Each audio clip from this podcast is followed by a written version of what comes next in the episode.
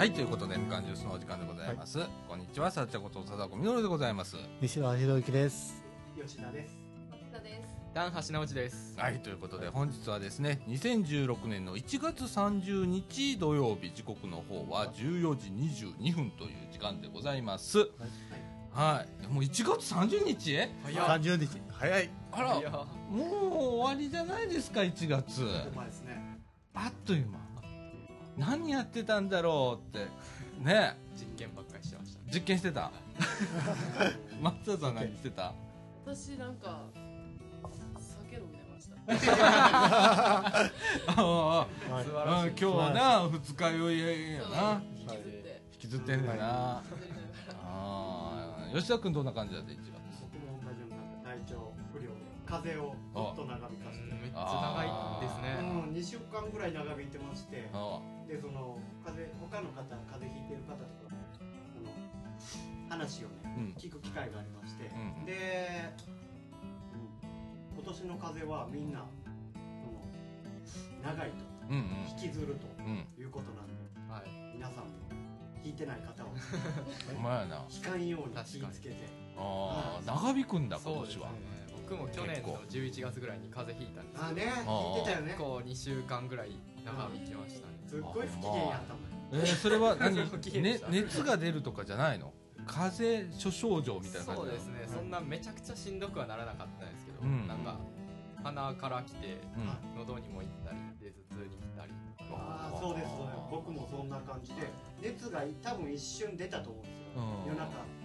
ちょっと服も着替えたんでうん。びちゃびちゃなっででそっからもうずっと鼻と咳と。あのちょっとあの年齢の加減もあると思うんですけどうん。すっごい絡むんですよ。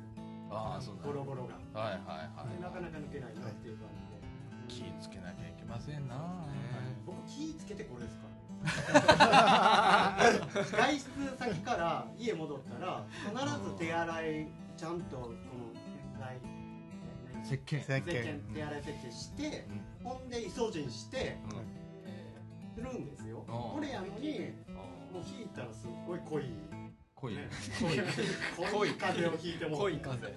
どんな風やねすごい濃い 濃い風みたいですね。えー、西田君はどんな1月でした？1月は、えっとまあ、イベントがレギュラーのイベントが1本あったのとあとあとそうですね。まあ5月にもちょっと大きなイベントがあっておそれそれの準備とかあと、うんえーえ何やろそれだけでも全然すごいしてる感。すぐすすっと過ぎちゃったねって1月が。確か消えちゃったねっていうのがありますね。そうですね。スッまあな。と行きましたね。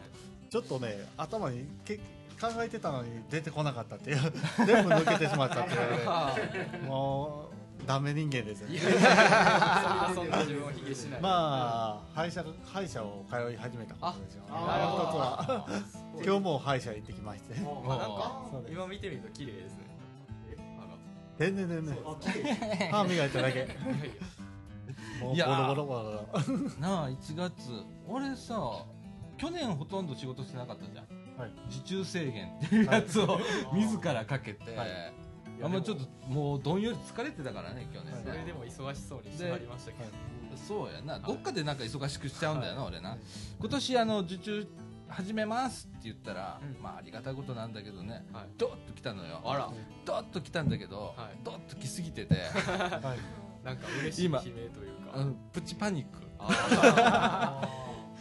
整理しましょう。そうもうこういう時に限ってねなんかあの、まあ、今度また月曜日からちょっと白浜行くんだけどね夕はい。方からね、で2泊ぐらいちょっとしなきゃいけなくて。なんか来てくれっていう。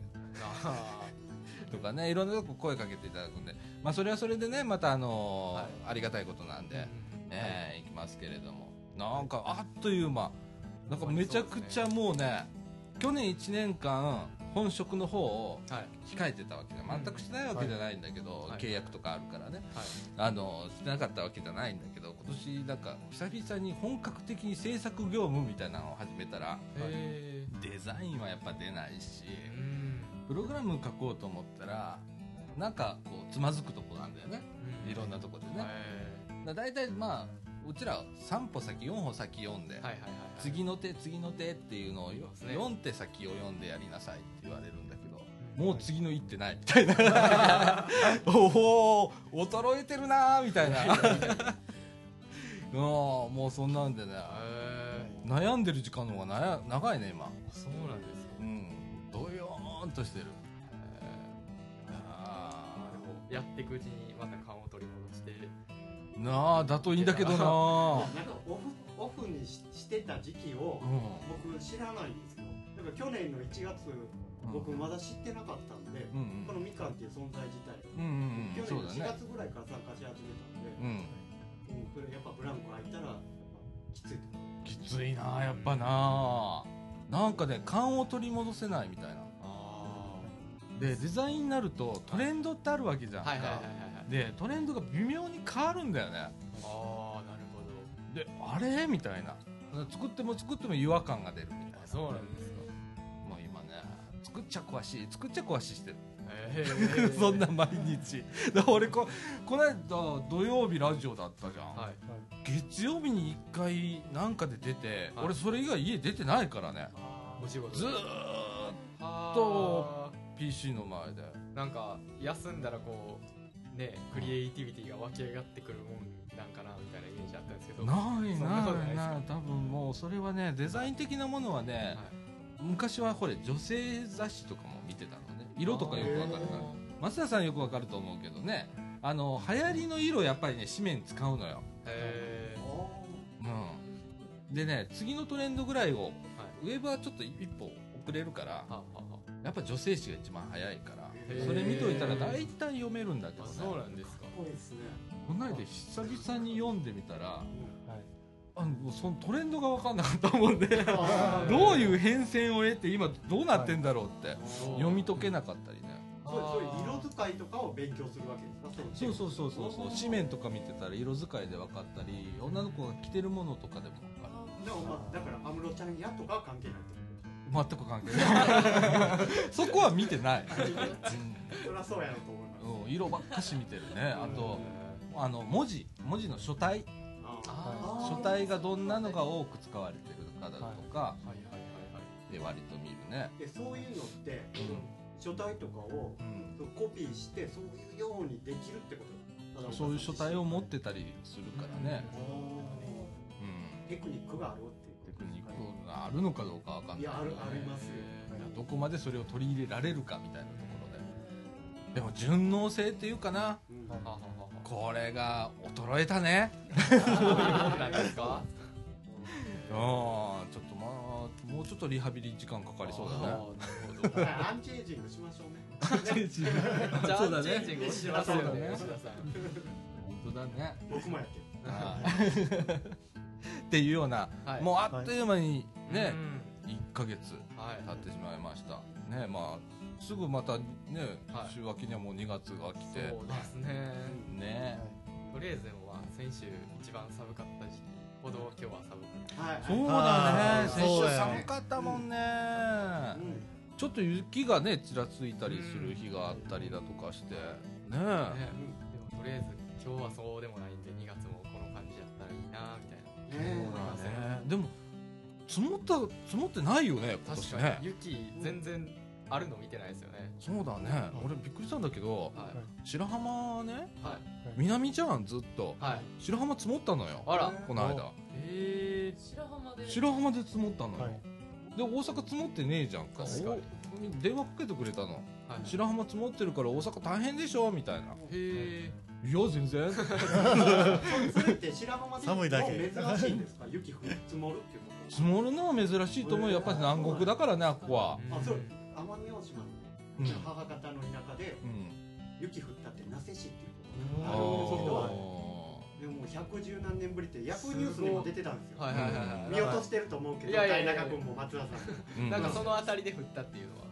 ああ分かってた。のは見ました。でちょうどそれで心配して電話しましたよその田舎に。はい。あのあれなぜやって言われてうちらの住んでるところとちゃうって言ってちょっと広いん。で奄美大島自体が。だから北と南でちょっと違うみたいで、へそうそう。まあ、沖縄をちょっとちっちゃくしたような感じなんですよ。うん。奄美大島って。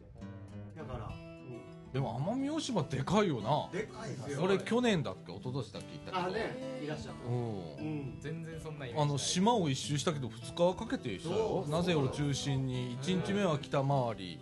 で2日目は南回ってとかって。へー。あどそうなんですかでかいんですね。全然白浜雪のイメージないですよないやろ俺もびっくりしてさ。ね。ね。いやまたでも2月はまた寒いはずだからあそうね。ね皆さんさっきの話じゃないですけれどもあの風邪などねはい。お召しにななならないようにはい。注意してください。ははい。はい。ということで、えっと本日はですね広報茨城の2月号が届いておりますので、そこからの拾い読みその他ということでお送りしたいと思います、ということでみかんジュースこの放送は NPO 法人三島コミュニティアクションネットワークみかんの提供でお送りいたします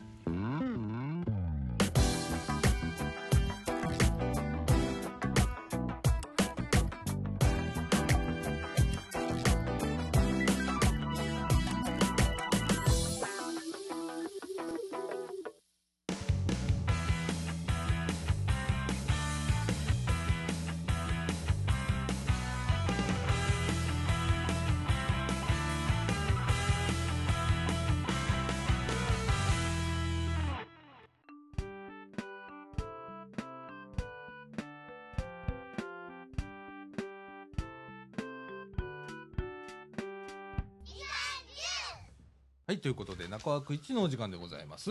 中枠1ではですね、えー広報茨城の2月号からの拾い読みとい。うことで、今月の特集はですね、安成の足跡をたどる旅ということで、おまあね、川端康成さんといえば、まあ、茨城にゆかりのある方でございましてね、はいはい。え文豪ですよね。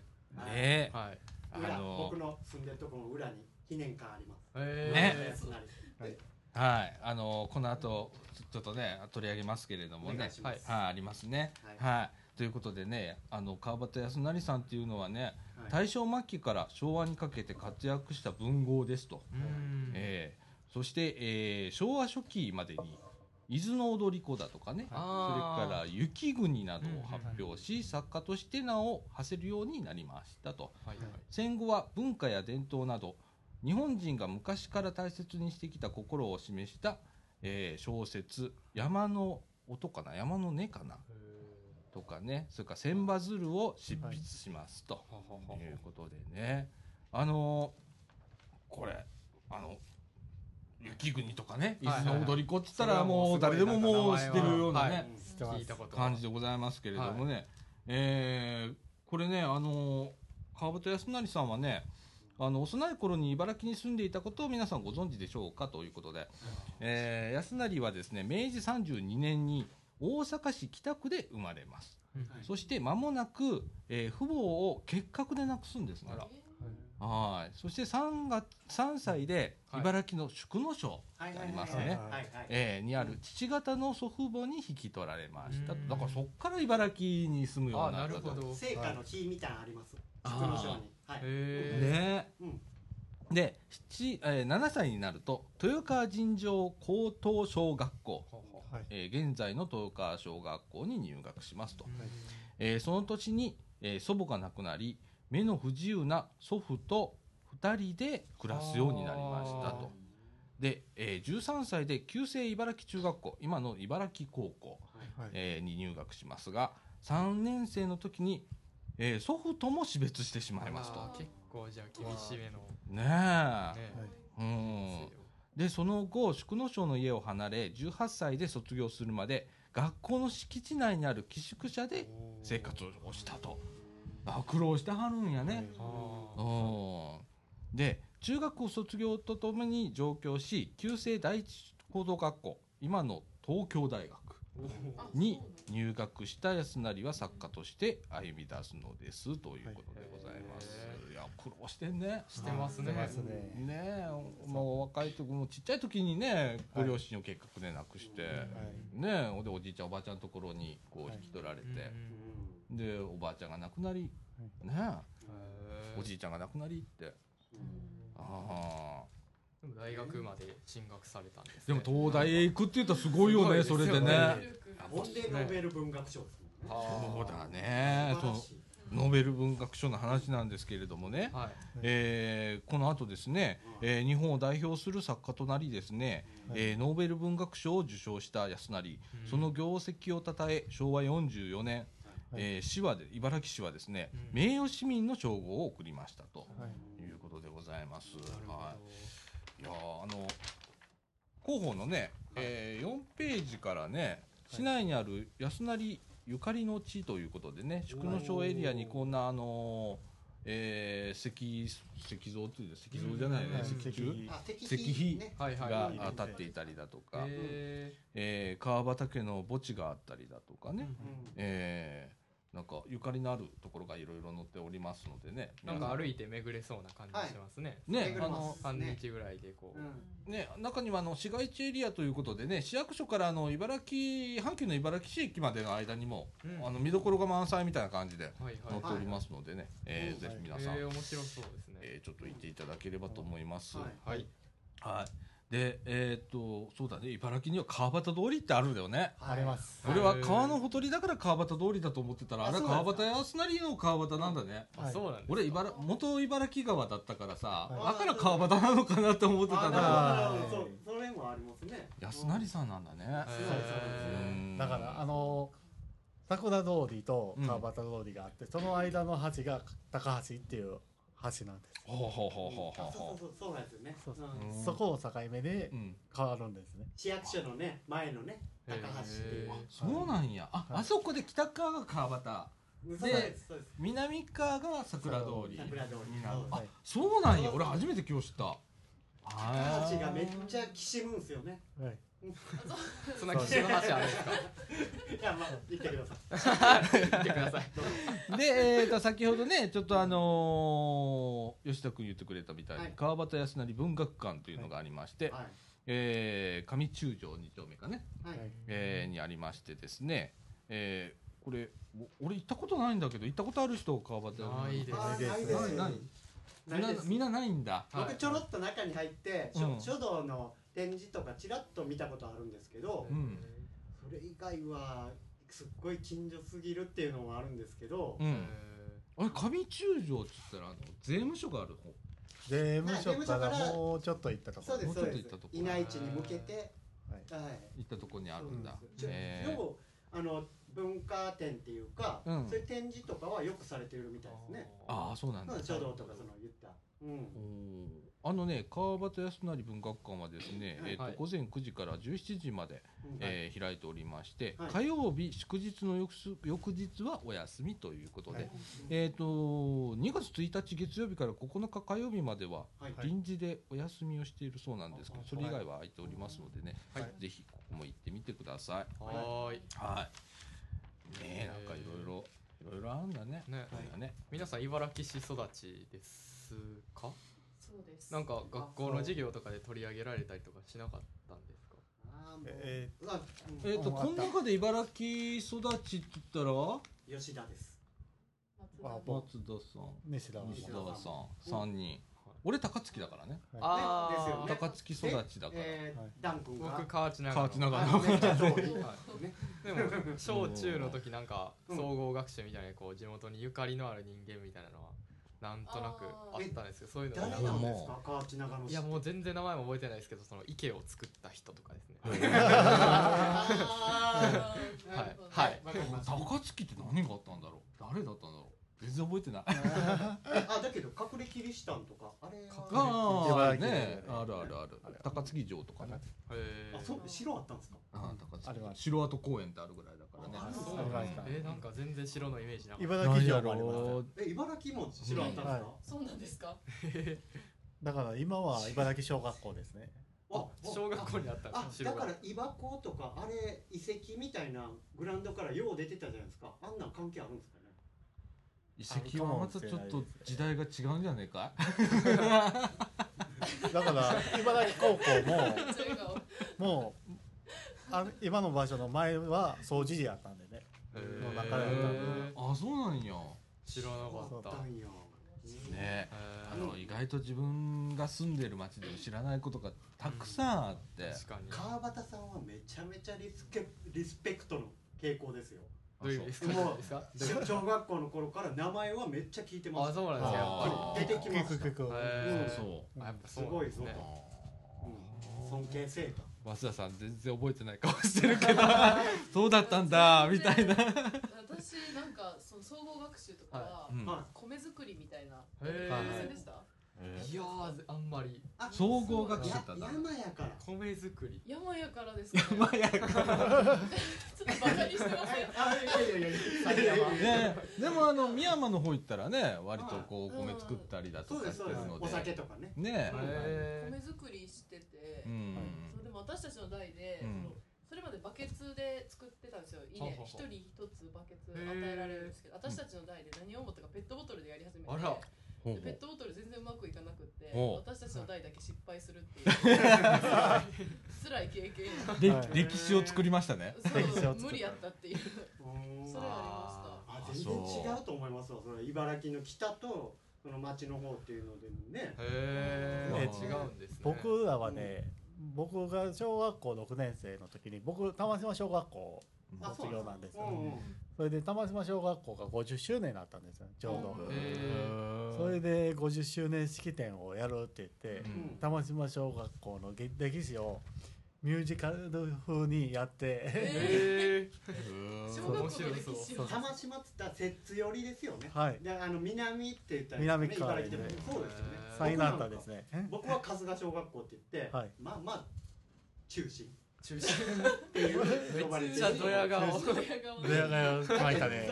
法律 50, 50何年でしょ？はい。僕ら100年オーバーですかあすごあいですね。すごい歴史すごいですよ、すごいですね。うん。すごいですよって自分で言う。だから一生懸命こういう方たちもリスペクトする。ああなるうほん。そうか歴史があるから。どなるほどなるほど。うん。まあ、歴史があるところにたまたま近くに住んでただけなんですけどなるほどなるほど。いやいやいや。なるほどね。そうなんですはいえーっていう感じのねはい。川端康成さんがまあ特集ということでございます。特集はい。えーそれからですね、えーっとあこういう時期やってまいりましたね、えー所得税の確定申告、市府民税の申告をお願いいたしますということで、受付は2月5日から3月15日までとなっております。はいはい、私も自営業者なので、えー確定申告の時期が この間来ました、税務署から。あ僕も封筒来ました。ね、あれ見たらなんかブルーなんね。もう今からいっぱい入力して、ね、帳簿つけて、はい。やっときよって毎年思うんだよね。字 はみ出ないですか？ああの枠から。あの書くとこちっちゃいんだよね。ちっちゃいですよ。よく考えて書かないと。なんか俺下書きするもあへーコピー取って。あ鉛筆鉛筆か。あコピー取って下あ書きする。あそんな方ながいいかもしれないですね。うんね。はい。は一大イベントなんですか？い。そうや、もう大変なんだよ、俺も。あのね、何が起こるかっていうとね、自営業者さんね、はい。はいこう所得税ってあるじゃんか、はい。所得税のね、支払いがね、はい。申告3月15日までなのよ。はい。はい。支払い期日が3月15日なのよ。あら。はい。わかる？わかる？いや分かってないです。え？だからしどこの申告を前倒しせなあかんっていうことああなるほどだからね下手して3月15日にはい。まで引っ張ってるじゃん、はい。引っ張ってこう計算してか書くじゃんか。納税額そこで決定するじゃんか、ほんで持っていくじゃん、はい。その日が納期限だからねはい。納期限だからね。えそれし間に合わなかったらどうなるんですか？あ一応ね分割納税っていう制度がありましてね。どうしても払えない時とか私、えっと、2回ほどありましたね今まであはいもう無理でございますっていう時はね2回に分けてくれますはいまあでもまあ面倒くさい作業が増えるってことですよねあそんなでもないんだけどね、そうんん、ちゃんとあの書いて分割しますってあの申告用紙に書いてあるんで、なるほどはい。春先駐車場も混みますもんねあのあたりね本あ当。そうなんですか。家近いんでね、うん。混んでてね多いなーっていつも思うんですよ。なあ。だ俺も書いてあそこでハンコもらうだけにしてるもあそうですか、うん。全部書いて。でね。もブロックごとに一応分かれてるんですよね。あのこの日行ってくださいみたいな。いや、ないないないない。あないないない皆さん早めにはい。はい。行きましょうね。はい。はい。えーそれからあのーえっとね、相談とかも各地でやりますので、コミセンとか、そういうようなところでも、省営でもありますね、2月29日月曜日と3月1日の火曜日、はい。えー省営のコミセンでも、税理士による地区相談ということでね、えー私も去年、去年だったかな、一昨年だったかな。はい。利用しましたけどあね。そう小見さんで。ねもうねどうしても科目的に分かんないとこがあって、うん。はいあの持って行ったの。はい。なぜエリスさんがいて、でそこでちゃんとこうちゃんとねこう節電対策もしてくれたよ、あそうなんですうねん。はいなんかやっぱそういうプロの方にアドバイスいただけるのはいいですね。そうここの部分はもうちょっとかけるよとかね、そういうのがあるんだけどね、はい、まあそんなあ払うほど儲かってないけどねうちなんか。は。い、えっ、と、それからですね、えーふるさと寄付金って最近よく聞くと思うんですけれどもね、はい。茨城市へのご、えーご、えー応援ありがとうございましたということで、えー平成27年度のですね、ふるさと寄付金寄付件数と総額が出ております。えー茨城 茨城市はですね、はい。27年件数は202件、はい。えー寄付総額はですね、502え5000にですよね。5240万。違うちゃう違う違う違う。524万。ごめん。524万。500円。はい。ということでございますめっちゃ来てますよ万500円はいねこれを多いと見るか少ないかめっちゃあるとかめっちゃあるね何億ってあるねんな。あそうなんですか。あはい。すごあそれがちょっとあの地方だったりね。これは何かっていうとえっとお礼をね返礼品とか先あるのあの返礼品いいやつをするんだよね。はいす。るとき寄付金が多いのでってなるんだけどね。はい、はい。えー、と例えばね、あのー茨城の市民の方で、うん。えー違うところに寄付をするとか、はい。これねあの市府民税とかあー、は市府民税だっけ？うん市府民税だね。控除されるの。で所得税とへー。はい。そうなんですか、はい、寄付額は控除対象になりますので。ねなるほど。うん。はい。えー一度ね皆さん。そうですね。自分の生まれた町だとかねゆかりのある町に、うん。えー寄付行為をするとかいうのは、うん。愛結構いいことだと思います。ありますはい。えーそれからですね、えー、とこの時期も来ましたね、就学通知書は届きましたかという時期になりました、4月1日に私立、えー小学校、中学校へ入学する児童、生徒の保護者にですね、1月の中旬に就学就学通知書というのを配布発送しております、はい。まだ届いていない方はですね、市の方へご連絡くださいませということでございます。はいそれからですね、えーこの時期ですね、寒さによる水道管の凍結、破裂等にご注意をということでございます。気温がマイナス4度以下になると、防寒の不完全な水道管は凍ったり破裂したりするそうでございます。はい、えー水道管や蛇口に保温剤、これね、毛布や布でもいいそうです。を巻いていただいてですねさらにビニールテープを巻きつけるなどあの水道管の冬支度を忘れずにお願いしますということでございます。はい。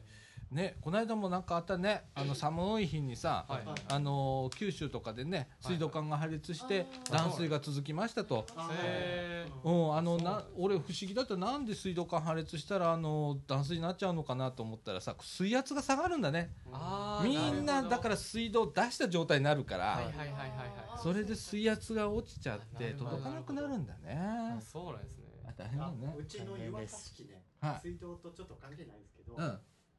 一日止まったことありましたえー。この前。おお多分湯沸かし器の多分劣化っていうかうん。はい。古いんでうん一日だけすごい冷えた時にうん。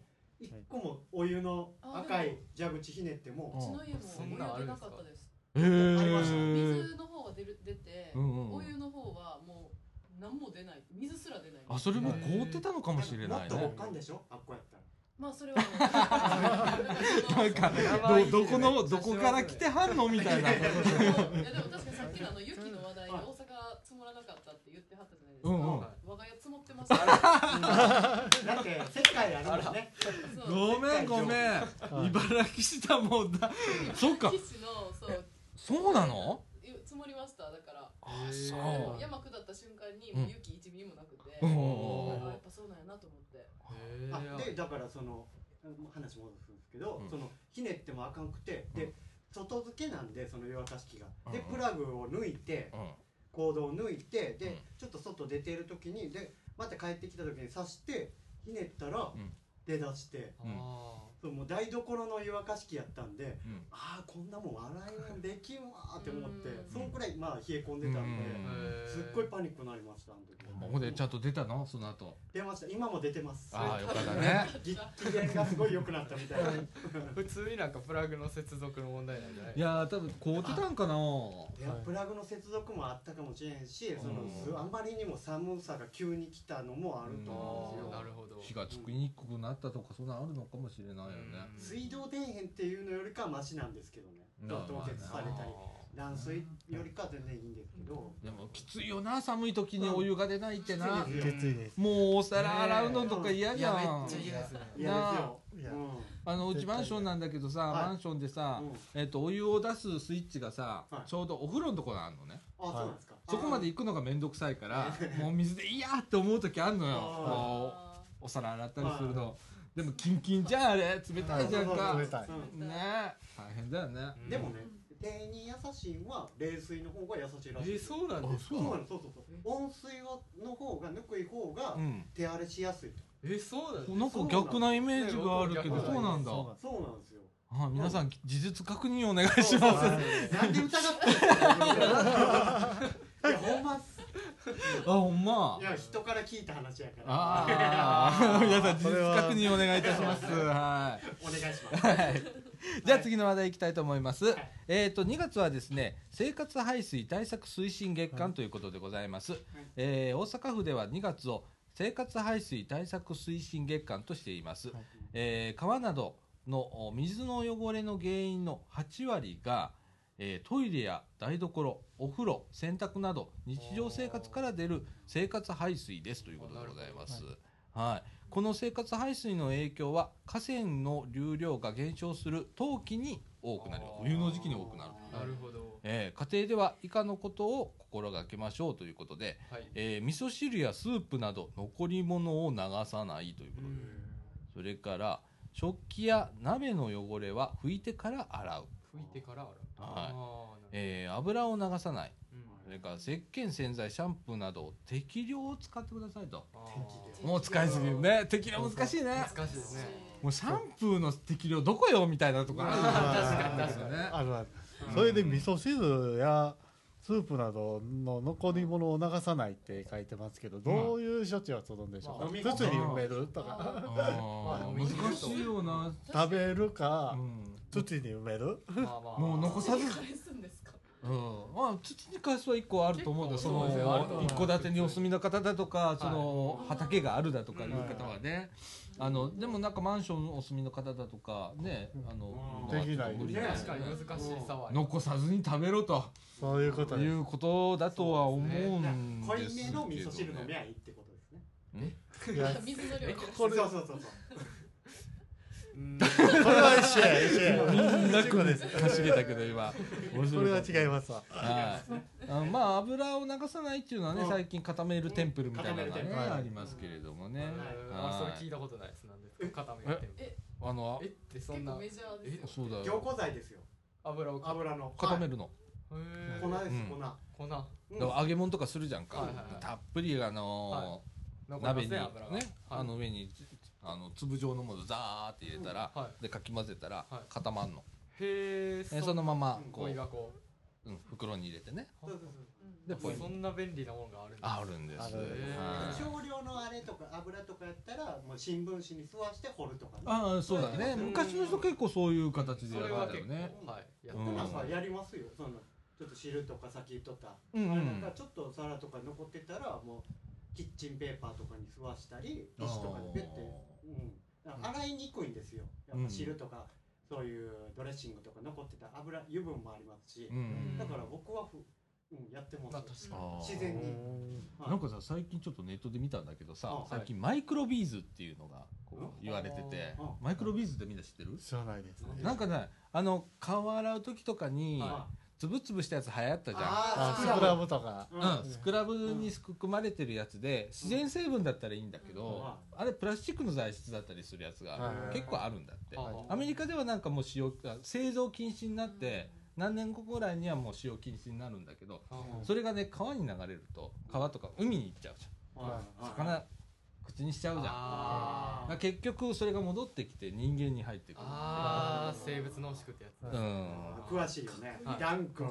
そうおっしゃる通り生物濃縮でございます。はい。はい。なんかね。今すごいんだよね。あのね。海がそれでね。はい。はなんかちっちゃい子魚が食ったものをその捕食者が食って捕食者が食ってっていう過程でそのちそのちっちゃい方で取り入れられた毒素っていうのが、うん。なんかそのなんていうんですかねその食われて食われてっていく、はい。その食う側の方に行く中でうん。こうなんかどんどん濃縮されていくらしいんですあねあそのどういう原理やったかは覚えてないですけどーまあだから要はその上位の方にうん。その生物の中上位の方に行くものを口にしちゃうと、なんかそのもし仮にこうその毒素が回ってきてた場合は、あ、うん、僕らがこうね食べちゃうことになっちゃうよねそうそうそうなんですよ。結構強い状態で食べちゃうことだからになるもう行ってこいしちゃうんだよね。はい。だからすごくそこら辺ね今あの海もね綺麗なように見えてるんだけど目に見えない汚染っていうのがね、マイクロビーズってあって、なんかねまあ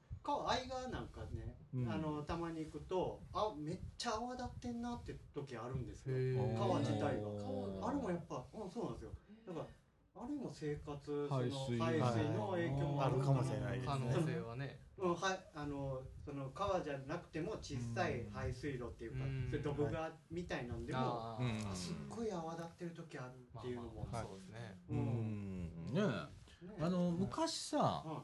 あの西澤君とか知ってると思うけど、はい相川すっげえ汚かった時期あったよね。はいはいへあの曲がった背骨のお魚さんがいたりね。する時代あったよね、それは今でもありますね。今でもあるんや。今でも今でもあるって多いですね。相川から取れる魚じゃないですけど普通に売ってる魚はあります、ああそうなんや。へ昔だから刺身にして売ったらわからないんですよ。おおそっあかー切ってるから、うん。怖いそうそうそうだからねそういうのは昔もう。一時期おったよ相川で泳ぐなっていう。やっぱあれダイオキシンとか。まあ何かと俺は知らないけれども。もう一つだはからダン君専ぬかるみが多いやまあいんです専門じゃない専門じゃないよきじゃなんかうん。相川。はあかんもん燃やしたら出るやつ。なあ。あそうか。なんかあのすごくその時から比べたら相川ってめっちゃ綺麗になってんねん。なってますよね。うん。あそうなんもうびっくりするぐらいだ。ちょっとポンと匂いがするとかね。あそんな時いや僕貞岡さんとかと世代ちゃうけど、うん昔は汚いイメージで、うんもうめっちゃ綺麗で側も綺麗じゃないですか。その舗装されててうん。ちゃんとね治整備されてね。治水整備されて、ううん。ん水も綺麗になってると思います、なん。でね皆さんあの生活排水ね、はい。えーちょっと意識をしていただければと思います。はい。はい。はい、それからガラリと変わりますけれども、えー、と2月6日はですね市民票あじゃあごめんなさい。住民票などのコンビニ交付が利用できませんということでございます。あー。そんなことあんだね。確かに。メンテナンスかな。はいメンテナンスですね。はい、えー、2月6日土曜日でございます。はいはい。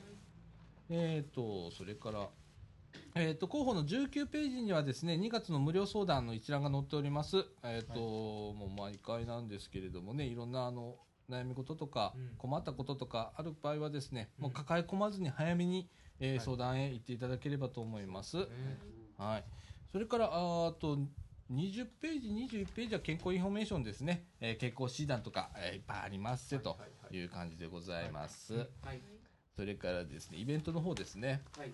えーこれね結構面白いのやってんのよデザインマンホール写真展ということでね、うん。えー、とへー2月の3日水曜日から25日木曜日まで、はい。えー月曜日祝日は休みになるんですけれども、うん午前9時半から午後6時まで、はい。えー市民活動センター交流サロンにて行いますということでございます、内容はですね、えー北海道からあー波照間島まで。はい照間島って。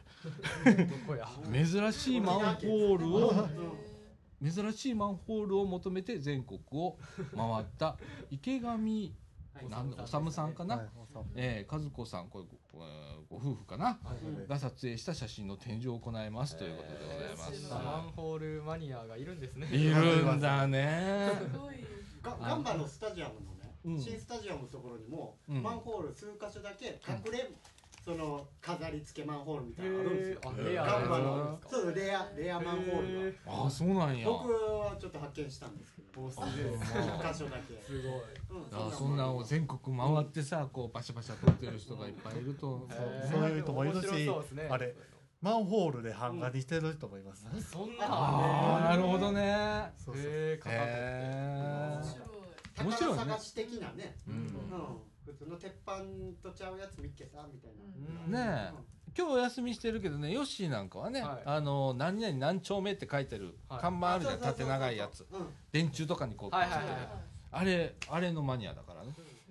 すっごいよもうあれもまああちこち全部デザインが違ったりね書体が違ったりね。へ変わった町名があったりだとか。よし言ってましたね。うん。あれもそんなねうん。結構面白いそうそうまちまちでね変わって例えば茨城でね最近ちょっと変わったあの、はい。そういう看板が出たの。あそうこれは何かというとあのサイトにねはい。えー、となんちゃら町ってなんか新しい町名がついたとこ2つできたんだけど、はいはい。そこはね色が綺麗なの。へえはい。すごいカラフルカラフルな看板になってて、うん。へえ茜町だな。なんかそんなあそうなんですか。茜色とか。へえあでもなんか。街が新しいですもんねサイトはね。ね。うん。うん、最近街開きしたところもあるみたいなんでね、はい。ねそういう人に興味持ってったら普通に普段同じ道歩いててなんか面白いもの見つかりそうでん。いいですね。な。あの街歩いててさ、はい。あのキョロキョロキョロキョロしてたらさ結構面白いもんあるからね、うん。はい皆さんあの興味のある方は行ってみてください。はい。はい。それからあーワムワム落語というのがあー2月14日日曜日午後2時から行われます、えー場所はローズワムワムホールで行われます、はい。対象は、えー小学生以上。定員は当日選択の180名、えーっと内容はですね落語家子どもえー女性落語サークル受講生による落語寄せを行います。ということでございます。すごい。入場料は500円。お問い合わせはローズワンまでお願いいたします。はい。これ結構やってるね。あそうなんですか。ねなんです西沢君。はいやってますね。ねだワンワン落語ね。うんやってます。そうよね。落語って面白そうだもんな。確かになんかハマる人はハマりますよねうん。なんかなんかはい。なあ。なんか俺覚えてみたいんだけどね確かになんか一個話してたらなんか。なんかいいよね。なんかすごい達者な感じ出ますよね多分。なあ。そう。次ゲーム次ゲームって。あれ落語なんですか？はい。もうあれもあそうなんです。かへね。えー、とそれからですね日用品交換会ということで2月14日日曜日午前11時から午後0時30分までと午後1時から2時30分まで場所はクリエイトセンター204号室で、えー行います。ということでございます。内容は食品とかそれから台所用品、えー新品のお医療ね着るものね、はい。などおの交換会となります。えー出品希望の場合はですね2月13日、えーごめんなさい2月12日13日、えー午後1時から3時30分の間にですね、えークリエイトセンター204号室まで、えー受け付けておりますということでございます、それからですねあの電気製品はちょっとおお避けください。不可ということになっております。お問い合わせはあ茨城市の消費者協会。電話6245274までお願いいたします。はい。はい、それから、えー、と中国語で学ぼうということでおー2月20日土曜日午前10時半からですね11時半までですねローズワム405号室でございます。対象はあ市内の小学生保護者の方ということではいはいはいはい。定員は先か先着の20名、えー内容はゲーム等を通じて、えー中国語を学ぶということでございます、えー参加費はですね子どもお200円。保護者の方は300円となっております、えー申し込みが必要でございます。2月1日から電話で、えー茨城市のですね国際親善都市協会事務局までお願いいたします、電話620-1810でございます。とい。うことでございます、中国語で。はい。中国語ってどうなんだろう？難しいのかな？難しそうですけどね。なあ。僕大学12回生の第二言語中国語やったんですよ。あどうだったの？あのですねこうロシア語とかフランス語とかドイツ語とかあいろいろある中で選べるんですけど、うん。はい。その授業としてはうちの大学では中国語がカモと言われてました、かもって何？あのもう要は単位を楽に取る。簡単なんですか？いや先生が優しいっていうだけ。あ言語言語としてはどうなの？よやっぱ読む時には僕らが知ってる漢字が入ってるんで、うん。なんとなく全部分からなくてはい。こういうこと言いたいやろうなっていうのはあ場合によっては、まあ、簡単な場合ではこう想像ついたりはするんですけど、なんちゃら的なんちゃらとかな？はい よくあるよな。ありますね。あはーみたいな時あるよな。あ確かにね やっぱ自分でね書いたり特にやっぱ発音とかは全然なんか難しいですよね。なんかよよくあるのがなんかピンって言って4つあの同じ音でもこう発音の仕方によって意味が変わるんですけど例えばなんか何やったっけなまあまあまあまあみたいな。なんか大阪弁でもありそうだね。あります。いやでもそれが結構ね難しかった難しいな今回のイベントは親子向けなんですね。そうだね。保護者の方とねいやでもいいと思います面白いねこういうのはね。触れてみて。接客業の方とかね増えてるじゃないですかやっぱり中国のうーんね訪日の観光者観光客ね。ああそうですよ。なんか小売店の方とかは結構中国語も覚えるみたいなねそう。その研修受けたりもあるらしいです。うん。爆買いっていうのがありますからそうですね。ねやっぱりね。うん。多いですよね。うん。ねはいはい。そしてですね宮山の里なんですけれども、はい。えー、と宮山の里のひな祭りと味噌を使った新レシピレシピ作り体験ということで3月6日日曜日午前10時から正午まで場所は宮山の里でございます、内容はひな人形の展示それから甘酒の振る舞いそれから味噌餅、うまそうだね。味噌味ピザ等のピザ。作んピザを作って試食できるんだって。すげえ。はい。あ作るのも。えー、と2月25日午前9時からあーでございます。要申し込みでございます。先着15名で費用は500円ということでございます、それから同じ、えー、宮山の里なんですけれども味噌作り体験というのがあります。3月16日水曜日から18日金曜日まで全3回で行いますということでございますえー、と時間の方はですね午後1時から2時半まで、はい。えー宮山の里で行いますということでございます、はい。えーそれからですね、えーと対象はあー初参加者ということで、まあ、あの既存の1回受けられた方は、あーちょっとダメみたいな感じですね。はい。はい。えー、と費用はね、えー5000円、はい味噌仕込み味噌 10kg 付きということで。はい。お味噌 10kg ってすごいね。ね。すごい。味噌 10kg ってすごいね。数年困らない。ななんかねうん。樽に入ってそうみたいな。あ ね。ね。はい。えっ、と、お申し込みはですね、3月1日、えー必着でですね、往復はがき、味噌作り体験希望と書いていただいて、そこにですね、氏名、住所、電話番号、それを記入してですね、えー郵便番号568の0088、えーこれな、大技、派生かな？五六八ですか？568ですね、ここはね。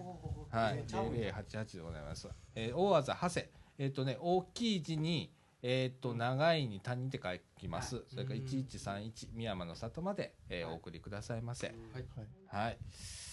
えー、とかね、まあ、いろいろあるんですけれども。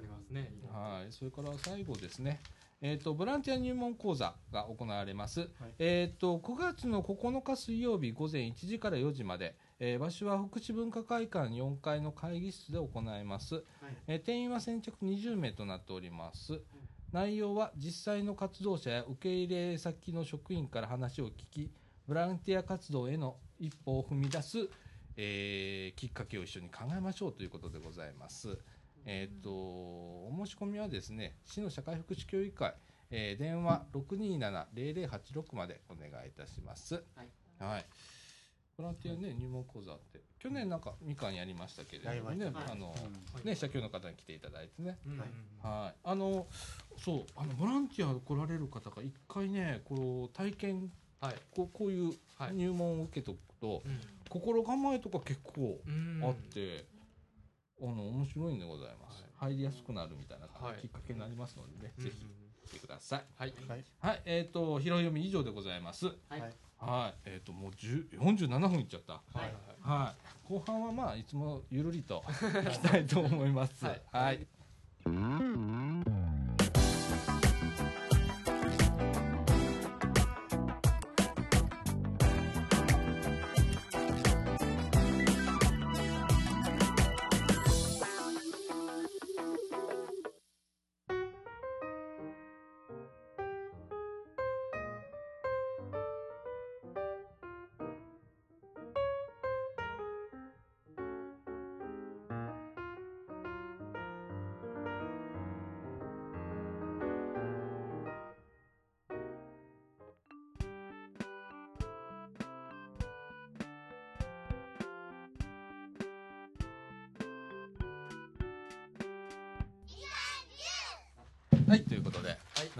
2のお時間でございます。はい、えっ、ー、と、またなんか、谷中君じゃ、ダン君。はい、言っちゃった。はい、もう一回取り直そうか。大丈夫です。大丈夫大丈夫です。はい。えー、なんかまだインターン行ったんだって。そうですね、またインターンに。火曜日に。今度は別に採用とかがあんまりない、なんかほんまにインターンみたいな感じやったんですけど。ちょっとまあデータ系のところに行きましてですね。データ系って何データ系というかまあ IT システムインテグレーターまたまたまた。なんかシステムをうん。ここに作ったやつをうん。その最終的にその完成品としてうん。まとめ上げて、うん。なんかそのそれを使う側に提供するっていうのをやってるとこ。仲介みたいですね、なまあ、なんかやったのはうん。別に IT 系というよりはなんかなんかその会社もまあなんか就活のお手伝いをします。とりあえず経営者目線はどういうことなのか社会はどういうことなのか知っていきましょうみたいな感じで班ごとに分かれて、まあ、とりあえずその業務の紹介であったりのをなんかまあまあなんで勉強してで午後はなんかそのゲームみたいなことをするんですけどそのうん。ちょっとなんかまあその班ごとに分かれてそれをこう会社と捉えてなんかこういろんなこうお金とか渡されてそのなんか疑似疑似通貨的なの渡されてはでなんか5期に分けてなんかこうそのなんていうんですかね得た利益であるとかなんだとかをこう争うゲームをするんですね班ごとに。なんかこあーすごい。はいこの木はこのこれぐらいの会社のリストがあります。か らどの会社にどの業界にこう営業に行ってうん。で仕事して業績出してでで第2期第3期第4期第5期ってあるんですけどうん。なんか状況も第1期はなんか90年代後半でなんかちょっとなんか不況が来たとかどうとかそういうのも関係しててうん。で自分の会社はそのこことここに多分強みがあるからそこを伸ばすためにこの業界営業をかけてこの仕事をやってそのなんか仕事をすると技術力が上がったりうん。なんか遅延とかもあるんですけどなんかそういうのをなくしていった信頼度も上がったり、うん。何回も同じとこにこうサポートとかもしてったらなんかどんどん信頼度が上がって、うん。次に営業費をそんなにかけなくても仕事ゲットできたりみたいなことがあってそういういろんな駆け引きをこう他の班としながら最終的になんかなんか出たポイントできそうみたいな。なんか利益もあるんですけどなんか信頼度であったり技術力でなんかそのパッケージを作ったとかいうのをいろいろで判断されるような。あーなんかちょっとした経営シミュレーションゲームだね。そうなんです。それがあって。でうちの班はあの販売と会計に最初ちょっとだけ強みがあったんで、うん。販売伸ばしてこの業界独占しようみたいな感じで言ってて、うん。最初の方結構いい感じやったんですよ、うん。でもなんか最後の方でうん。そのめっちゃ上がってきたところでうん。そこは販売やってなかったんですけど、そこが販売にむちゃくちゃ営業かけてきて、うん。うちら営業で全負けしてうん。仕事取れなくて最後でももうまくられてうん。4位ぐらいに落ちるみたいな。ああじゃあそれの収要因は何やった？なんなんでしょうね。答えがない。答えが。あのでもなんかその勝ちに行くチームはなんかやっぱ結構信頼度みたいなのに重きを置いててやりながら分かってたんですけど、そのゲームの内容としてもこう信頼度が高かったらある程度スコアが上がるような風には設定されてたんですよね。えそのグループの、はい。あの即席ですかグループをまあ即席で作ったグループなんですか、はい、ああそれをコミュニケーションもそうですね。測っていきながら、はい。そういうこと考えていくってことはい。あ商売の中で営業さんもそうなんだけどさ、はい。営業はサポートも必要なんだよね。う、ん、そうなんですよね。特にだからシステム会社っていう設定ではあったんで、そう。やねそのその行ったインターンに合わせてなんで。打って終わりとかで行さんばらまくことはうん。結構できんね。ああ、そうなんねんけど、はい。そっから維持しようとするとう絶対売り上げも売り先がなくなってくるからね。ん。そうなってくると次の受注をもらうっていうのは信頼になるんだよねあれね、そうですね。うん、だからサポートがついてないと、はいうん。絶対その会社はギュッといくけれども、はい。どっかでドーンと落ちるのね、はい。うん、これいっぱい見てきたけどうん。多分それを言ってんだとそう思ですね。はい。あとはあの販売っていうところに絞ってやってたんですけど、うん。もう一個ぐらい強みを獲得しておいた方が良かったみたいなのは反省で上がりましたね。ああじゃあそはれ例えば、一つに。やっぱ会計うちは販最初の段階では販売ともう一個会計にちょっとだけ強みがあったんで、うん。そこにもちょこちょこ人員を分けて仕事取っといて技術力上げてたらそのなんていうんですかね。まあリスクねマネージメント的な意味でなんかいけたんじゃないかって。結構その難しいな。仕事を得た段階でなんかそのそれが遅延するかうまいこと成功するかみたいなこうカードを引くからはいちょっとだけまあ運要素みたいなのはあるんですけど、まあ、うん、難しかったですねそう。そうやな。いろいろうん。だから想定できない範囲とかさ、はい。であるんだけど、うん。まあただ景気なんていうのははい。実は俺あんまり意識してないね。あ景気意識しても仕方ねえじゃん。ーあなるほど、あのおだって景気が悪いから食っていけないじゃ済まない話だからね。そもそもが、うん、だから、えっと仕事は定期的にあるかどうかっていうことと、今度定期的にあるっていうことはお客さんが帰ってくるかなんだよね。うん。一、回納品して終わりじゃなくってそのお客さんがもう一回そこに頼んでみようだとか、例えばうちなんか契約って取るのメンテナンス契約とかあるんだけど、はい。それってそこでつなぎ止めることができるんだけどそこに何もしなかったら次の契約ないからねみたいな。あその間にうん。こうそれも営業だからね。ーそうですよね、はいだからね今までのあれであ考え方で言うと、は営業さんが営業かけてるんだけど今、はい。IT も技術職みんなそうだと思うんだけどね、はい。サポート部隊が営業の一面持ってるのよ実は。ああなるほだからサポート部隊が一生懸命やってたら営業めっちゃ楽できるもんな。どへえそれあるよな、はい。うん。いやーそうそこがね、はい。あの面白いとこなんだけどね、みんなみんなここにはい。もういろんな分野知ってるっていうはい。視野が広が広げてはい。ここでうん能力発揮していくっていうことですよね。ですね、うん一人が同じことしてるんじゃなくてみんな互いに知り合ってるみたいそうだね。そうですね。うん。あのうん。社内連携っていうんだけどねそれをね、うん。社内の中でもサポートと営業がよりつながってるところは情報がサポートが大体行くことが多いのお客さんのところがね、でそこであこんなことがあってんけどってちょっと怒らしちゃったうん。みたいな情報も営業に上げてたらうん。営業はそんなフォローいけるしサポートは今度逆に動きやすくなるしとか。いろいろあるんだけど面白いんだよあれ、はい。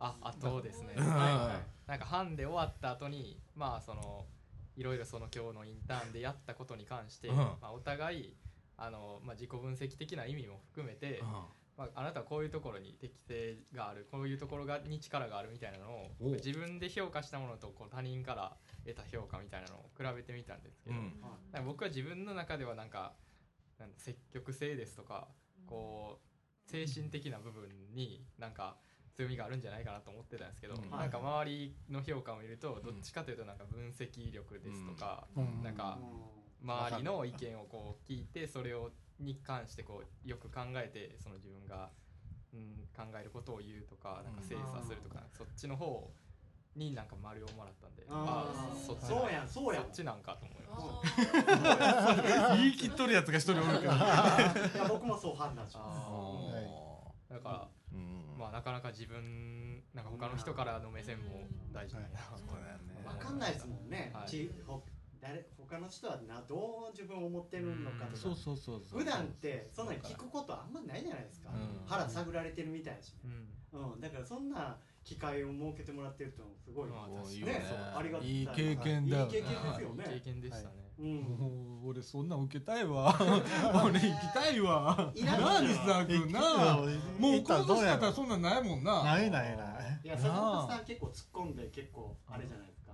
グイグイ感じるタイプじゃないですか。俺今のあの知識で言っちゃうと多分その主催者が悩ますんだろうなきっと。うん なんでですか？どうしてですか？みたいな。そうですね。えー、こうじゃダメなんですか？みたいなことを言い出す悪い生徒さんになりそうだけどまあやっぱ学生やからみたいな、うん。そういうとこある。でもあれでしょ。ある程度やっぱもそういう決まったモラルみたいなのもあるんでしょ？雰囲気みたどいうないうことですか、ここではあんま言ったらあかんで的な雰囲気もあるんでしょ？いやでも別にそういう質問とかむしろ歓迎されるような感じだからもう突発的にグイグイなんかちょっと変な発言とかしても、はい。まあそれもそれで OK ですよみたいなああるんですか、まあでも多分社風的にもそうやと思います。なんかそこに関しては別に。うんなんかえー、中堅？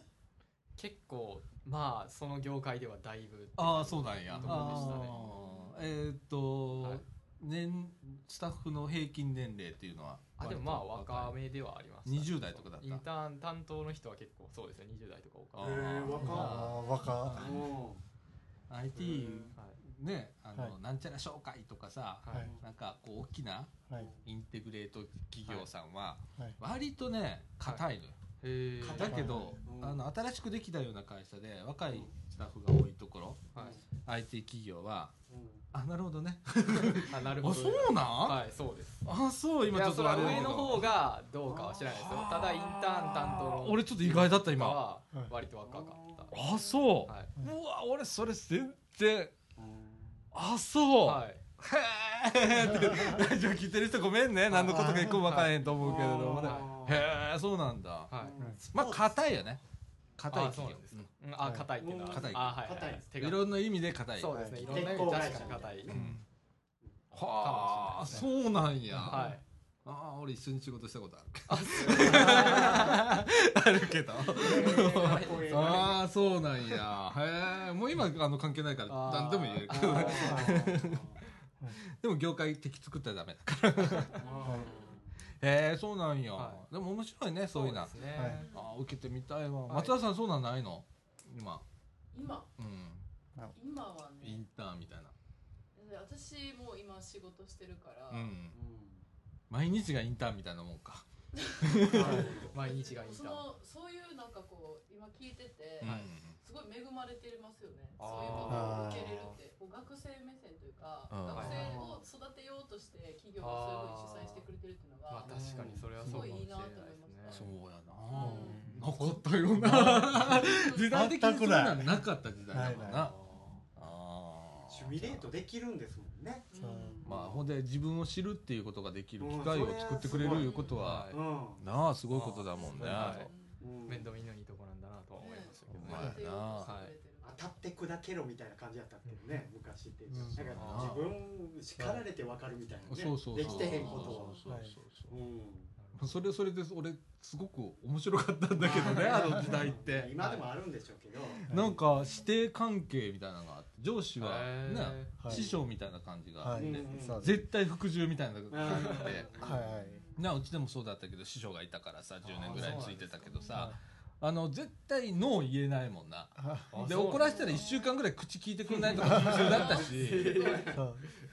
もうなんかすっげえ怖かったのよ、はい支障出ません。え？1週間口聞かなかったら仕事に支障出ません。だから 何？紙回ってくるとかさ それこそメールがこれやっとけみたいな。うんって聞いてもわかん自分で考えろと。かああそれが普通だったの？もういじめ的な僕も就職しして。いじめじゃないんだよ。いじめじゃないんだよそれっていやいじめじゃないけど、うんいじめみたいななんかと突き放しまくるみたいなうん。やり方はありましたけどね僕就職した時育ててくれて自分で考える力つけなっつってうんまあそれは育ててくれたんだと思う。それでもね自分で客観的に自分のこと見てね、うん。あの言うてくれてんねやって思えるまですっごい悩みましたよ。あー。すっごいいじめられてるって思って悩みましたもん。そうやな。だから俺は会社組織の中でそういう関係じゃなかってあお互いにフリーランスやってんけど俺10歳上の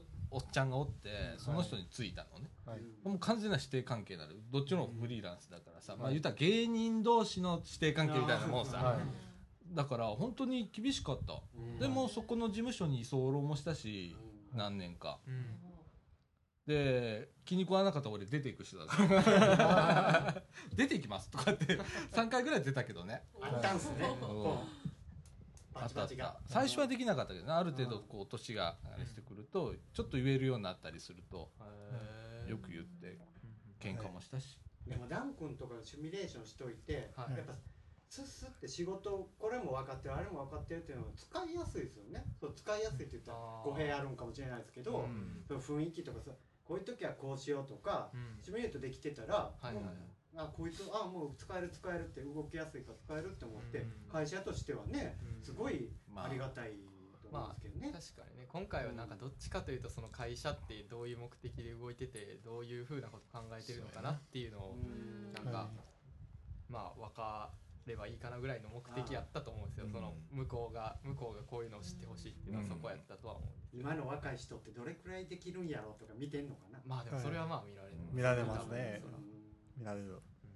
面白いぞ。面白い。見てる側も面白いわ。あどちらかというと見てる側面白い。見てる側面白い面白いよな見る側面白い。ダン君は楽しんでやってないの？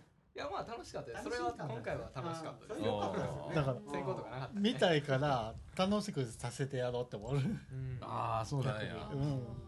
でも俺そこにいじめ要素ちょっとつけるわ。どう困るんやろこの子ら。どう克服するんやろこの子らと思いながらそれを。そういう障害も与えるね。うんででもねそれ後でフォローありきにせえへんと、うん。今の子ほんまズドンいきますよいやほんまに？ああ分かる分かる。でそれ俺言う分かる。人もいます分かるうん分かる分かる。うんもう S 系も出しまくるのもいいんですけどね。うん。うん。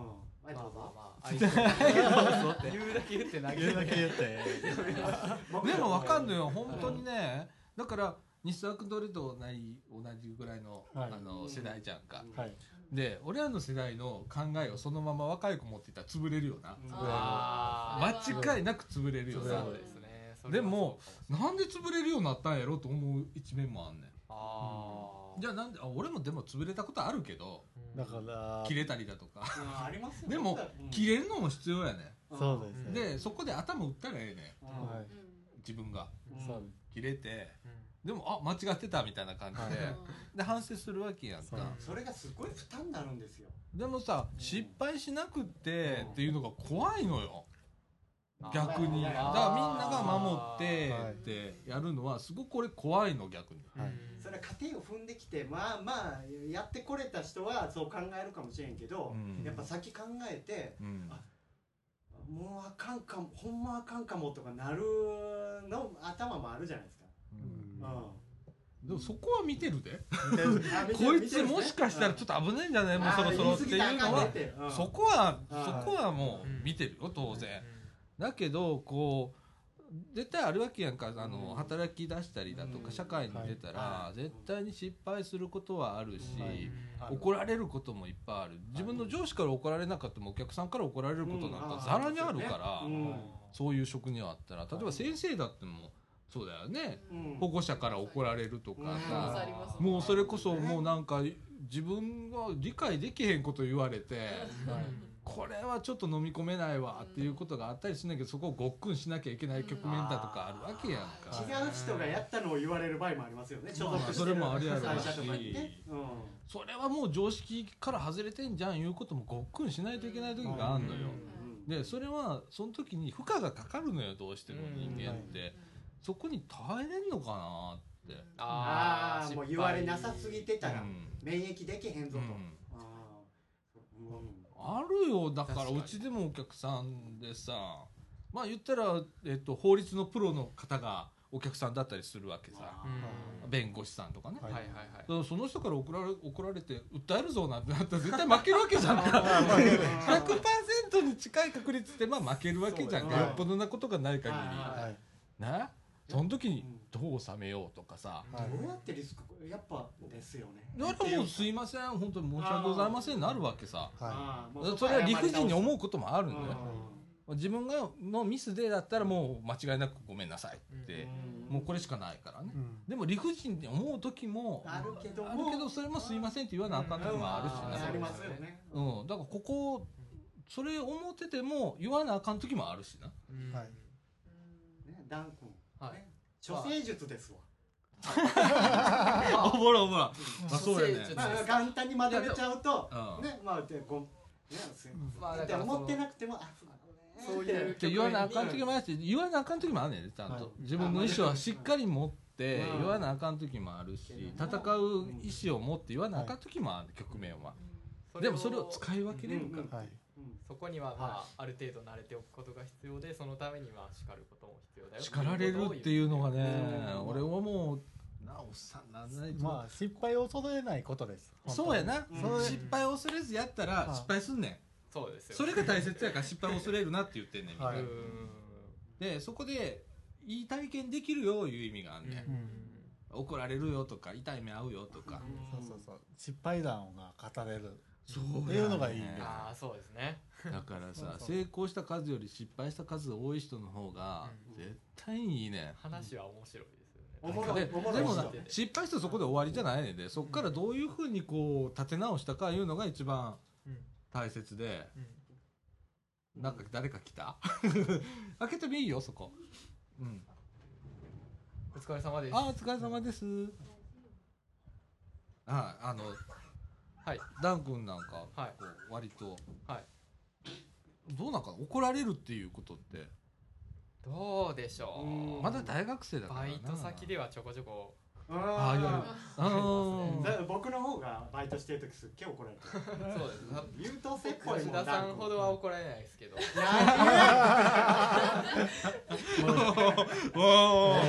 あそれぐらい言い返せるぐらいがいいんだよ。そのそのピンポンができるぐらいがあたくましく生きていける。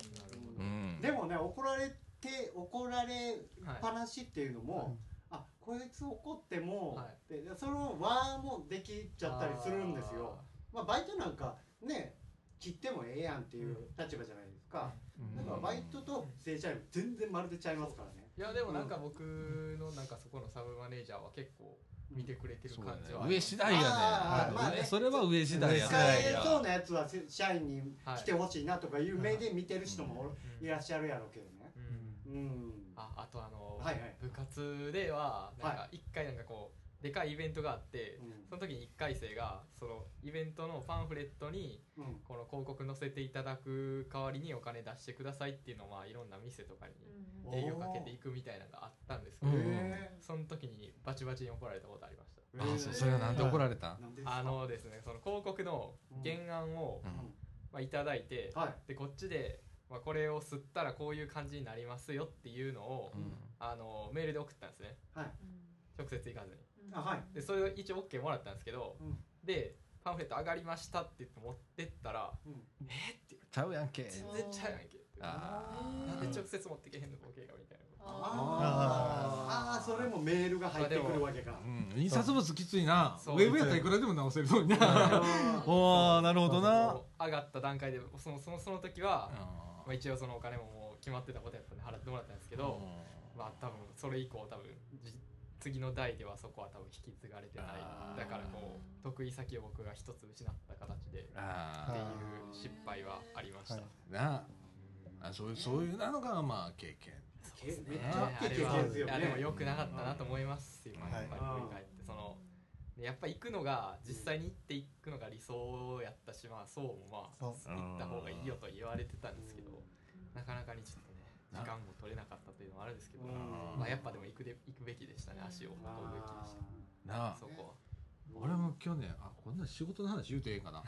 俺去年さはい。年末10月ぐらいか。はい。10月ぐらいちょっと俺ミスしてさ。あそうなんですねえらい怒られたんやお客さんからな。えあもうほんまにあの電話でまず平謝りさ。ー「すいません本当にごめんなさい」から始まってさメールで、まあとりあえず行ってさ「ですいません本当に」とかって。はい。でもう先手打つの。先手打つってまた変やけど、うん あの今後のこう、はい。同じことが起こらんようにするにはどうしたらいい？こういう対策しますって言ってそれもつけてはい。で出したい、はい。でそこにそこに添削ついたのよ。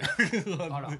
やっぱここもっとここはこうするべきやっつって、はい。でもそれがすっごくその人俺ありがたいな思ってんやんか、ねあそこまで思ってくれてんねやっつって、はい。普通やったらうん。それそんなん持ってきてこんなんあかんあかんって終わってまうねんけどそこを書き直してくれて、うん。ここはこうせなあかんぞっつって怒られたのがめっちゃありがたかって、はい。でまたそれ書き直してさらにもうちょっとひとひねりして出した、ああれだねか通販とかでもちょっと違いますけど、通販とかでも要はクレームくださいみたいな要はありますよね、うん。でもそれを参考にして商品作りとか、うん。ね接客の生かし方とかにするとかね、まあご意見くださいっていうね。僕通信販売で思うのが、はいこれは絶対今はみんなそれ当たり前やろって思うんやけど僕はね、それはね絶対やったらあかんなっていうので、はい平気で今でもやってるのがはい送料無料っていう。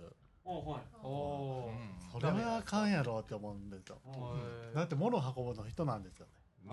俺ねそこねちょっと違う考え方あんねこれね面白いねんけどうん。送料無料言うても誰かが負担して絶対運ばれへんやんか、まあそうですということは結局乗ってんねんって料金に。うん。そうですうねん無料って言うてるだけではい。でもだって物を送るには絶対人が必要でる。いくらかかかるわけやんか、うん。それを会社がタダで負担するわけがないんやから、うん。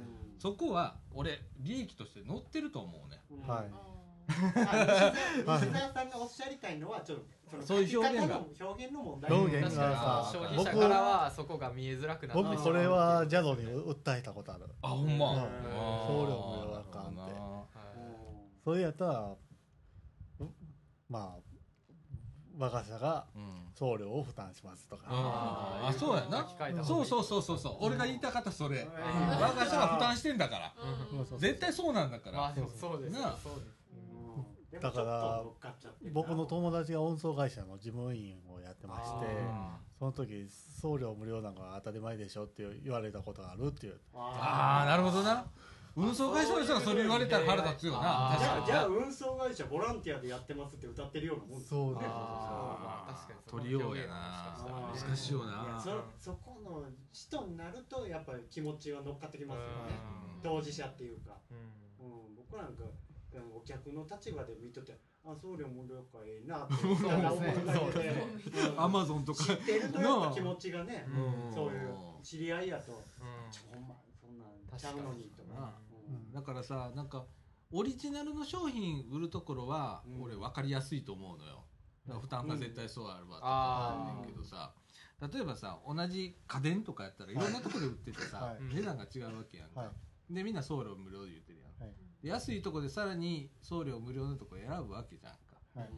ならまあみんな得した気分にはなるわな、ははいでまあ売ってる人がはい。それだけ薄い利益になってるだけで、実はほんまに儲かってないとこって通販業界いっぱいあったりするやん。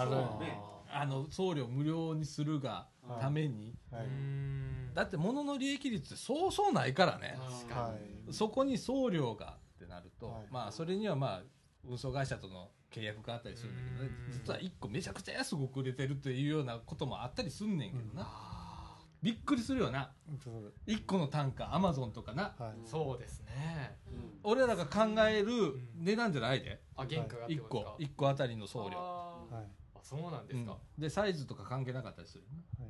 あこの裏の話いっぱいしてんやろか。はい。じゃああんねんけどな。全然。いやそうじゃないと値段設定はおおかしいかしいやろ。大きなものでもちっちゃなものでも送料無料っておかしい確かに。確かに。ちゃんと違いますからね郵便局行ってもサイズでね何ぼかっていうのなあ距離でパソもちゃうし。パソコンなんてさ、うん。一個一台売って利益率ってほんとないのよ。ああそうなんですか。パソコンなん精て密機械やのあれだけ価格競争しててさ10円単位で価格 .com とかって調べたら出てるわけやんか、利益乗ってないからなほとんど、はい。そこに送料無料とかってそこでも比較されるわけやから、はい。たまったもんじゃないんだけどなたまったもんじゃないでも安いとこで買っちゃうんだよな。ね消費者としてはな。そうそう。俺も含めそうなんだよ。安い方とで。ね。な。でもでも安いとこで買っちゃうよな。それはもうオフバリューなんですよね。ん？だから逆のねオンバリューっていううんやり方も用意てもいいと思うんですよね逆に。うん。えっていうのは？だからちょっとのちょちょっとのお金を乗せてうん。サービスをいただけると。の適正価格をちゃんとせちゃんと高い位置で設定しといて、うん。ちゃんと満足させると、うん。その値段で買っていただいて、そういうのも必要ね。まあね。なもともとうちらの業界で俺フリーでこうウェブデザイナーだとか、うん。いろんなことやってるけどさ、うん。そういうのってサービス業だからある意味、だから、えっと、物を売る職業じゃないじゃん。はい。もともとがうん。物だから値段わかんねえんだよ俺なんとはい。だからあいみつ取られて倍ぐらいとか下手したら10倍とかあって、はい。まあ、広告業界で電通って言ったらはいとね最高でね250倍ぐらいずつ差がついたことがある。はいでうち安いからさ。はい。安い安いっつってもうちは思いっきり書いたんだよ。はい。書いて出してもとんでもない値段と比べられて安い方取られる。あただこれ名前ってなったりするんだけどさ目に見えないから余計に分かんないよな。確かに難しい、買う側としてはねいいものにはお金を払うぐらいの精神は持ってそれを実践できるようになっていきたいですけどね。あとネームバリューで取るとこもまあそれはお客さんのあの意思だから別にうちはかんいいんだけど、うん。はい。ねよく負けますよもうつもりで。一生懸命使用書作ったりね提案書作ったりデザインまでするんだけどさ2案とか出したりするんだけどさ、はい。負けることある。難しいですねそういうだから見定める手間すらもいやだから省きたいんですよね消費者側としては、うん。そういうサービス受けるときに、うん。あもう安いから買おうとかもう簡単な操作でもう決めてまいたいっていうのも、うん。まあ、あれなんですそれも含まってるんですよね、うん。うん。はい。はい。はい、難しいでございますよ。はい。でも、ダック。ン、はい。まだあの、これから、もう始まったら、だか分かるのもね。そうですね。就活ってね。はい、またなんか面白いことがあったら、どんどん。そうですね就活事情お願いします。お願いします。まあでも話すことでこう自分でねなんていうんですかね振り返ることにもなると。消化できるしな。はい。うん。あはい。はい、はい。ということで、この後はエンディングいきたいと思います。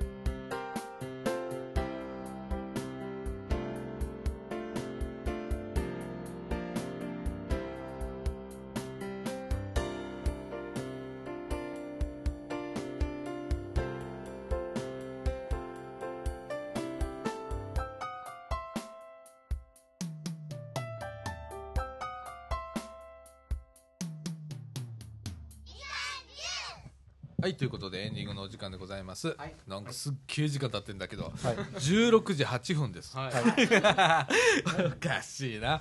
えーっとですね、告知の方から、えーっと、2件あるのかな？はいえーっと、まずですね、えーっと、第16、16回、ローズワム祭りということで、今年もやってまいりました。はい。ローズワ恒ム祭りでございまね毎年はいすはい。えーっと、2月の6日土曜日と7日日曜日、はい。えーですね、ありますね。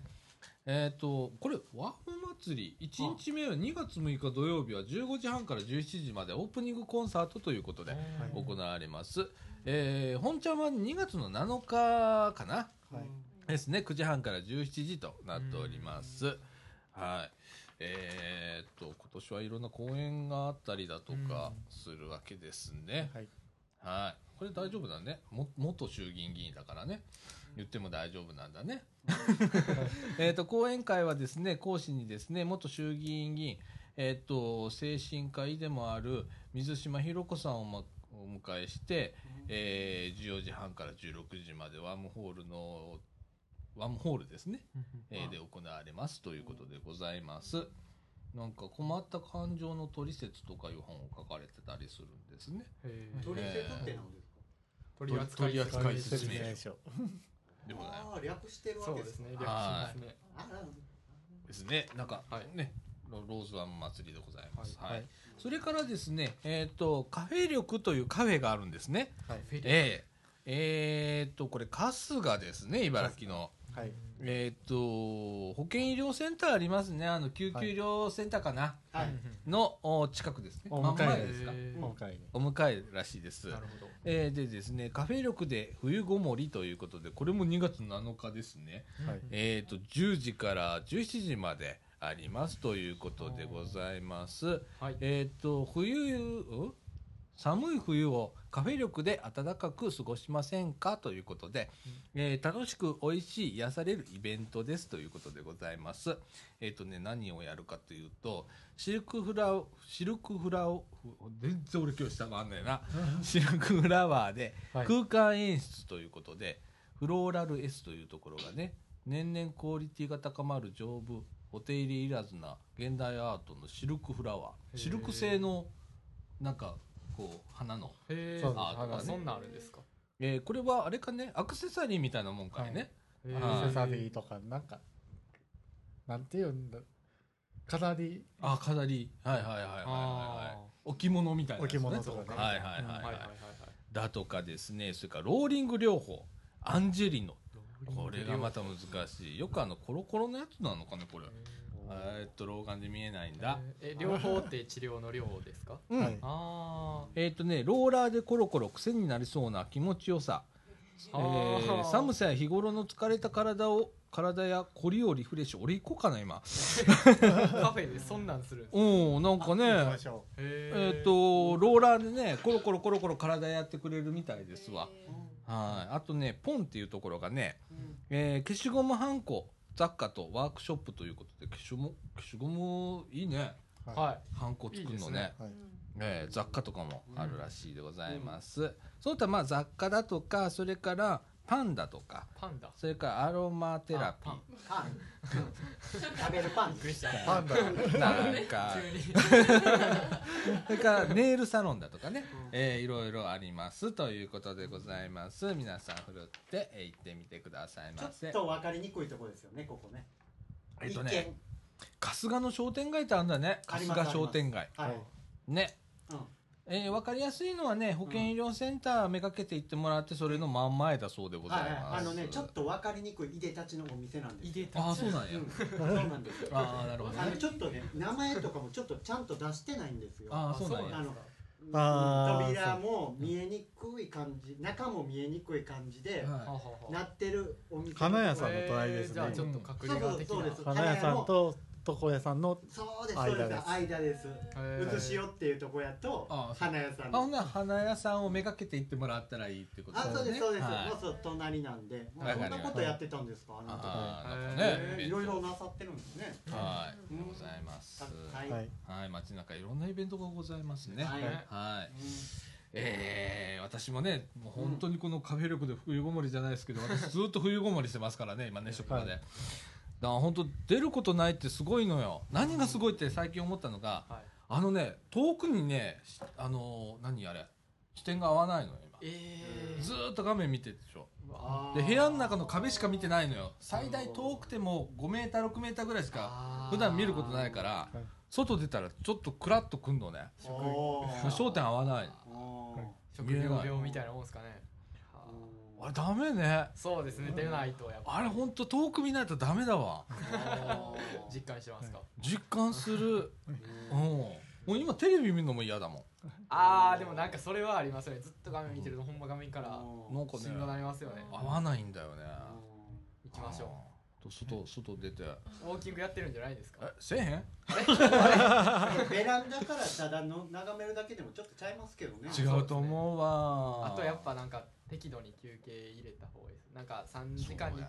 3時間やって10分よりはその20分30秒20分30秒とかの方がいいと思います。こまめに入れておいた方が。俺大体8時ぐらいから仕事始めるんだけど8時に始めたら次画面から線がそれるのは12時だと思う。4時間？それはちょっと長すぎすごいる気がします。よもっとこまめに。本当に集中する時俺ヘッドホンするからねまあ確かに確かにはい確かに。集中はねありますもよね。うヘッドホンしてもう集中モードってお母さんおったらめっちゃ怒りますよ。え？そんな何時間もしてってね。あお母さんいや仕事やからしゃあない。まあお母さん見てたらって俺も456だから ね。もうお母さんとか言うあれだから。はい。ねまあめっちゃ変な例えしただけで分かってるんですね。分かってます。大体分かってますね。ねあーまあ来週はね僕はあの月火水。月曜日ねあのちょっと吉田君と一緒にまた昼から一緒なんだけど夕方からまた白浜飛んで、はい。えー水曜日まで。お水曜日に帰ってきますけれどもね、はい。はい。だからということは今日土曜日でしょ？はい。はい俺明日にはこれ配信終わらさないとダメっていうあ感じになってるんで、はい。バタバタでございますけれども、また。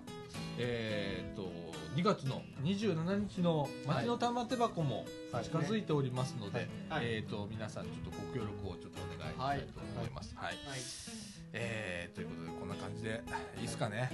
はい。はい。ねダン君のなんかノートパソコンを今、はい。Windows 10に、えー今今なりましたね。はい今やっとなりました。はい。よかったですね。よかったですね。なんか調子悪かったんだね。いや本当ちょっと起動してずっと画面が青いままやったんで。うんなんかね Windows8 から8.1になって、はい。で一気に今10まで上げましたけれども。ね。はい。動いてますね。まあ動いてますね。はいはい。動いてはいますはい、ということで、えー今週こんな感じですね。はいはい、ということで、みかんジュース、この放送は NPO 法人三島コミュニティコミュニティアクションネットワークみかんの提供でお送りいたしました。今週のお相手は、さんちゃんこと貞子みのると。西田博之と吉田と松田とダン橋の内でお送りいたしましたはい、ということで、今週はこの辺で、さよなら。さよなら